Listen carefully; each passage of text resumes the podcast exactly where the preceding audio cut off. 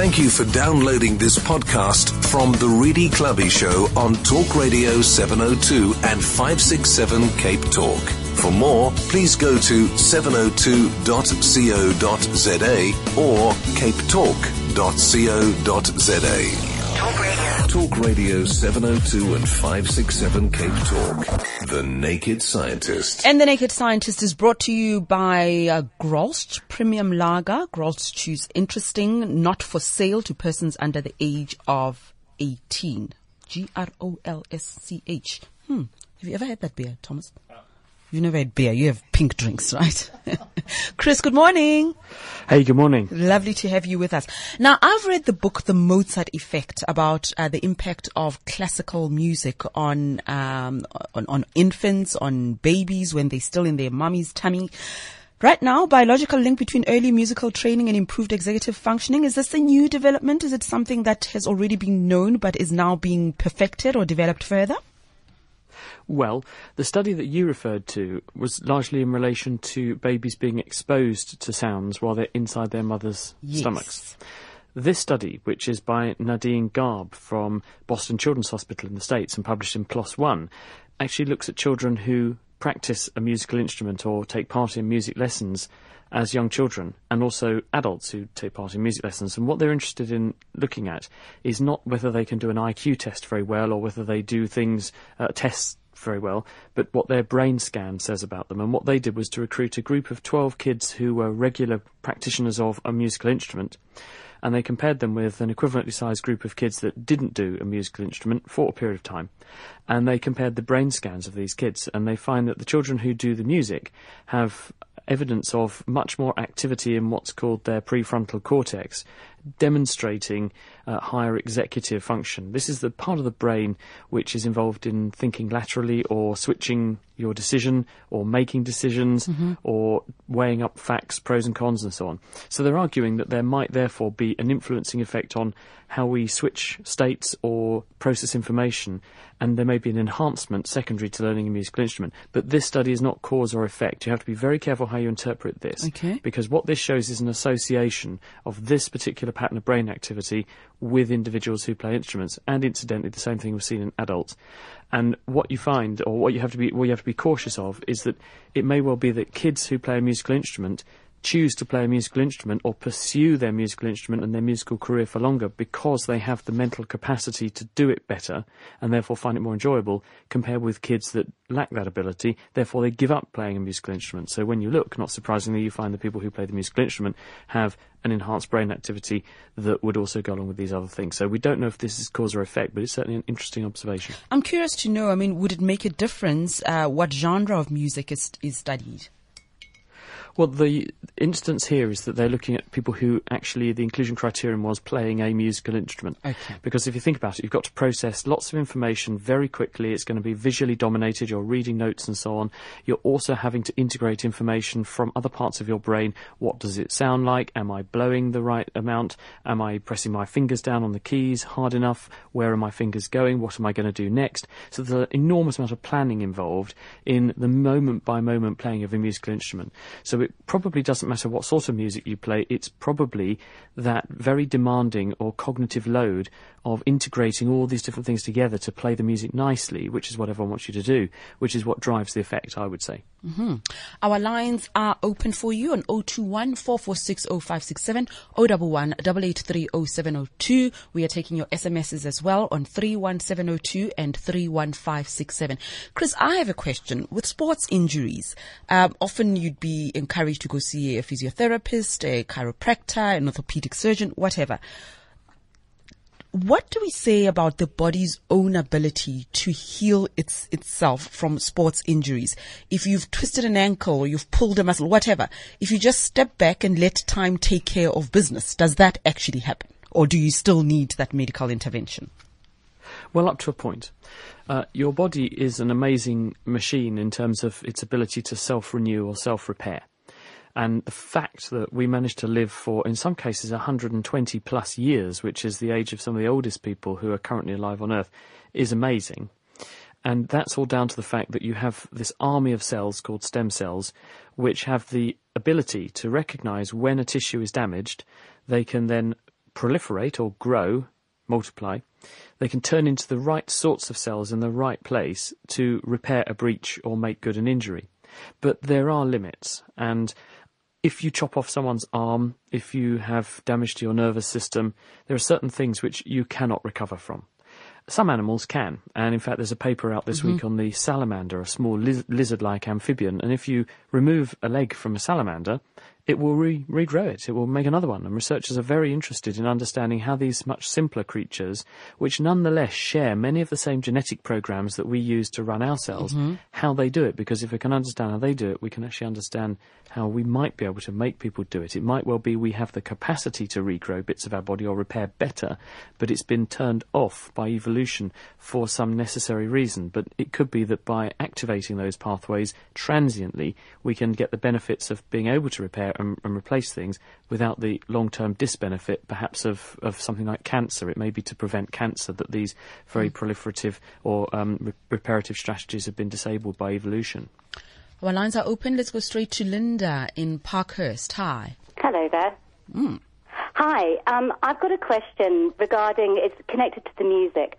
Always wondered why or how my body knows how to whistle in tune. So when I when I play a, when I whistle a song, my I automatically whistle it in tune. How does my tongue and lips know how to do that? Hey, great question, Linda. And the answer is that um, by education, as you've grown up, you have learned that, how to actually marry a sound to another sound that you've heard. So if, if I say to you, is this note, and play you a note the same as this note, and play you a different note, your brain automatically has uh, a set of musical notes and a musical memory in it, so it can it can compare a sound with another sound that it heard previously. In the same way, you've got a series of connections between those sound interpreting centres in your brain, because there's a part of the brain that just decodes what we're hearing, and those nerve cells in that region of the brain are connected via various pathways to the motor parts of your brain that control movements. And you have learned that this sound can be reproduced by positioning your tongue and your lips and also blowing at this particular frequency or, or in this particular way with this particular shape.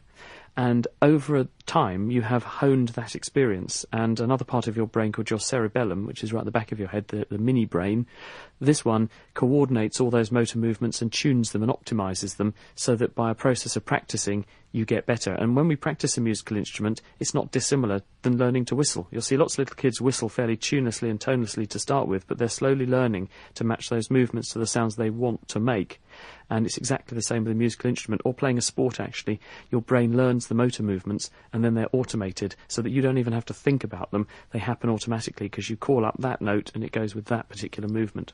Mm-hmm. Let's go to Margaret. Margaret in Boksburg. Hi. Um, good morning. Um, I would just like to note an, uh, uh, in, in an instance where I noted that my daughter was going to have a Caesar because she was going to have her baby adopted. Now, just before she went into the theatre to have her baby, I sort of rubbed her tummy and said, Goodbye, little one. Have a good life. And um, when she came out of the theatre, I happened to see the um, uh, baby going to the um, nursery. And I said to the people, Can I see him? And they let me. And when I saw him, I said, Hello, little one. It was almost as if he recognized my voice. Was that possible? What an interesting question. And the answer is it's possible, yes, but not from the goodbye little one statement, but probably from the contact you'd had with your daughter leading up to that time. I assume you had had regular contact with your daughter through her pregnancy, because there's very good evidence now that when babies come out, they do two things. One, they recognise their own mother's voice and also sounds from the environment around them, because some sounds not all sounds, but, but certainly lower frequency sounds get into the uh, uterus very well during pregnancy, and the baby's hearing system activates fairly early on during development. So babies do become accustomed to sound. Their mother's voices are therefore the voice they're going to hear more than any voice during their time that they're developing. So they do quite quickly become accustomed to their mum's voice. And a recent study comparing babies born to German and French mothers showed that babies even cry with an accent like their own mother's accent. And the reason they compared German and French was because the intonation in the pronunciations in those two two languages are strikingly different, and it made it easy to study the cries of the babies.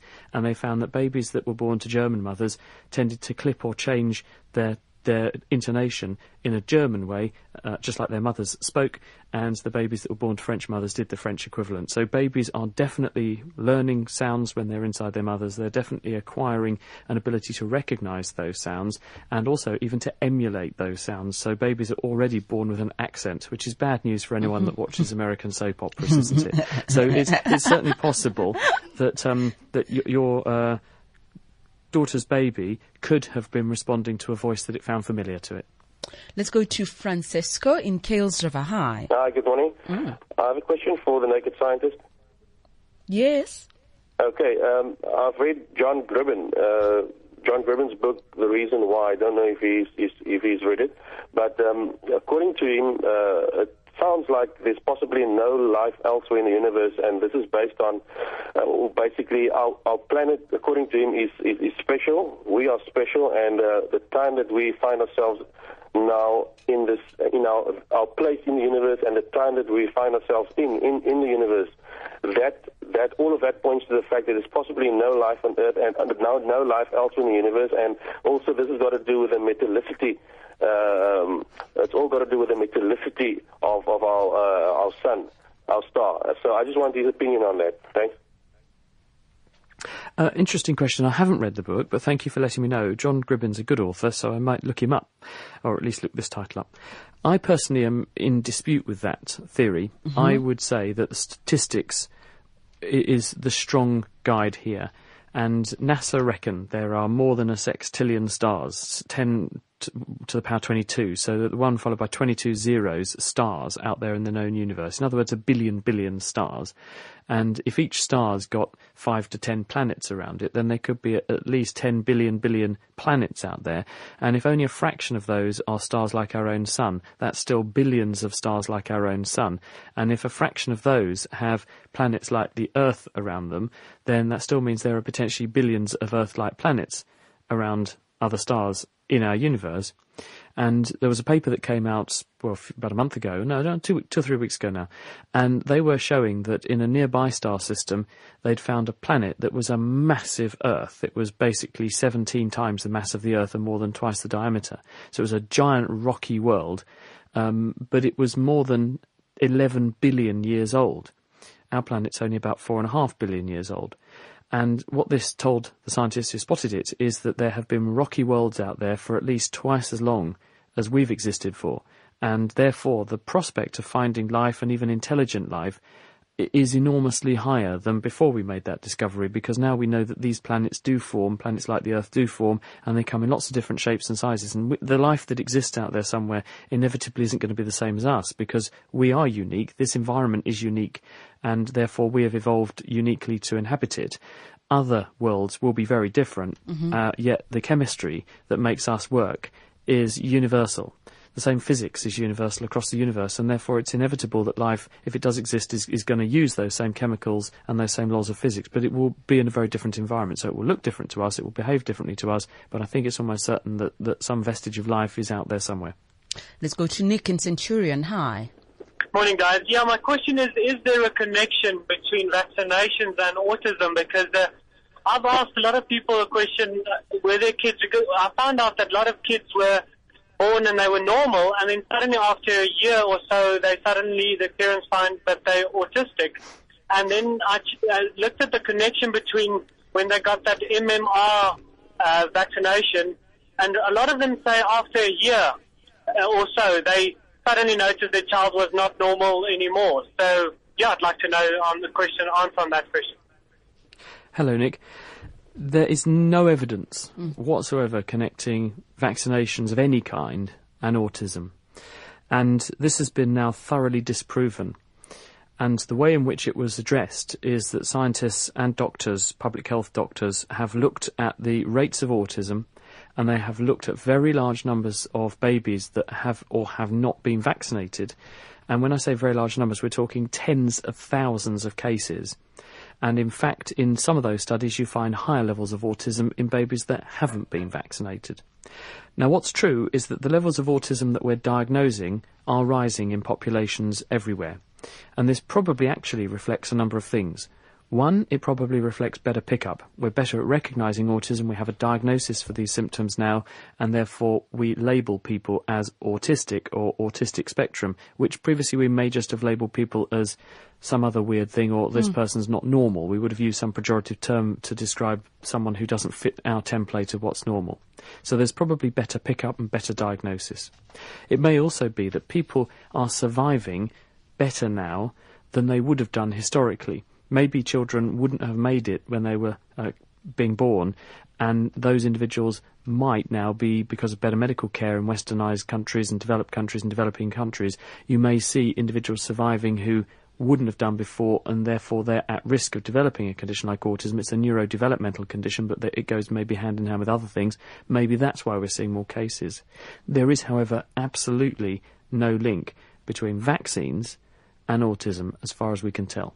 But th- this debate, um, it's, it's, it's wonderful then for for it to be settled once and for all. But uh, from a scientific point of view, but in the minds of people, Chris, it hasn't settled. It comes up again and again and again. Uh, I wonder whether it has caused caused uh, too much damage or um, it has helped uh, the medical fraternity to answer the questions, to search for the answers uh, that people were searching for. I wonder whether it's been damaging or positive. Uh, it's been intensely damaging. Mm. And unfortunately, that uh, publication, which was in the Lancet Medical Journal, was a flawed science, it was bad science, and it was completely wrong. And the damage it's done has been huge because the reality is measles kills people and rubella damages babies when they're developing inside mothers. If you deter people from having vaccines that protect them against these things, then there's a risk if you catch mumps of becoming sterile, especially if you're a man. There are risks of having a baby that has abnormalities if you're an un- unvaccinated woman and you catch rubella. And anyone who catches measles can have some very serious side effects. So measles is nasty. Mm. And the, the damage that's been done is absolutely huge because it's it's put into parents' minds mm. this doubt. And, and I'm a parent and I know that when I sent my own kids and they had an MMR vaccination, you always think, oh, I hope I'm doing the right thing. I know as a virologist that there's no link, but it still doesn't stop that trace of doubt. And I've suggested to various people that the best way to tackle this problem is, you know, if you're a business, you would rebrand your business. If you had some horrible uh, scandal that surrounded your business and damaged the brand, the first thing that business would do would be to close the brand and they'd open under a new name, transfer the intellectual property and the finance, and they'd operate with the, the great product they had, but they'd shed the scandal with a rebrand. They need to shed the scandal from the MMR mm. by rebranding it the RMM vaccine, for example, and just reverse the letters, mm. and it would it would break the cycle in people's minds and, and get away from that scandal, which was very wrong wrong. There's nothing wrong with that vaccine whatsoever. Okay, let's go to Carol in Hermanus. Good morning to you, Carol. Good morning. Good morning to you both. My question is, um, were the rocks along the coastline originally mountainous? Because with these waves crashing against them eternally, how do they remain there? That's my question. Hi, Carol. Mm. Well, uh, yes, I mean where the where the rock meets the sea, it's subject to relentless and intense erosion, and depending upon the nature and composition of the rock, it will either stand the test of time or not, because some rocks are what we call sedimentary rocks. In other words, they're just built up by the deposition over time of material falling to the seafloor and getting squashed, and then more material falls on top and squashes it harder. And this, in the end, cakes it into this tough rock. But it is still relatively soft, and those sorts of so-called sandstones will erode relatively fast. On the other hand, igneous rocks, which are rocks formed by volcanoes, this is where molten material has come from the Earth's centre, or below the surface of the Earth, come to the surface, spewed out as lava, and then cooled and hardened. Those rocks, which include granites and basalts, they're really tough, and they will they will erode much more slowly. And on top of all that, of course, you've got geological remodelling of the planet. So uh, for instance, South Africa is a wonderful place to mine gold because once upon a time, where all the goldfields are, about an hour west of Joburg, um, y- you would have been standing in the middle of an ocean. There would have been a big inland sea there, and mountains flushing material down into that sea, which was from volcanoes, and that's how all the gold washed into that sea and has now formed this dome of gold buried up to three or four kilometres down in the Earth's surface. And the Earth is therefore remodelling itself all the time, and what wasn't a coastline once now is, and what was a coastline once now isn't. So, uh, yes, you'll get erosion. It will be determined by the toughness of the rocks, but it will also be dictated by how the plates on the Earth are moving around and remodelling the Earth's surface, bringing bits and pieces into contact with oceans at some times and not at others. I have a question here, and um, this will be the last one. Uh, hi, Redi. May you ask this uh, naked scientist what the cure is for procrastination? Can I answer that next week? okay, and then Pippa, no, the, the, we've got time for another one. Pippa wants to know the difference between good and bad cholesterol. Well, as she says, there are two flavours of cholesterol, broadly speaking. They're so-called HDL, which is high-density lipoproteins, and bad cholesterol, LDL, low-density lipoproteins. The HDL takes cholesterol out of tissues and carts it away to your liver to be got rid of. Low-density lipoproteins, LDL, takes the cholesterol and deposits it around your body. And it's the LDL cholesterol that can surrender the cholesterol and fatty material to the walls of blood vessels and, and produce narrowings called And so, if you have a, a, high level of LDL cholesterol in your bloodstream, we know this is associated with a higher risk of arterial disease, which can include heart disease and strokes. If you have higher levels of HDL cholesterol, this scavenges back cholesterol from LDLs and other tissues and takes it to the liver to get rid of it, and therefore that's associated with a lower risk of heart disease and strokes. Therefore, um, if you have um, high levels of HDL, you can have relatively high fats in the bloodstream, but you still have a lower disease risk than someone that has total lower fat overall but a higher proportion of LDL. So uh, doctors will measure both of those things, and this can be used to compute what your risk of developing mm-hmm. heart disease is. Chris, we'll chat again next week. Take care. No worries, and I'll have the answer for procrastination if I can get round to um. thinking about it. That's the Naked Scientist, folks, and we will podcast that conversation.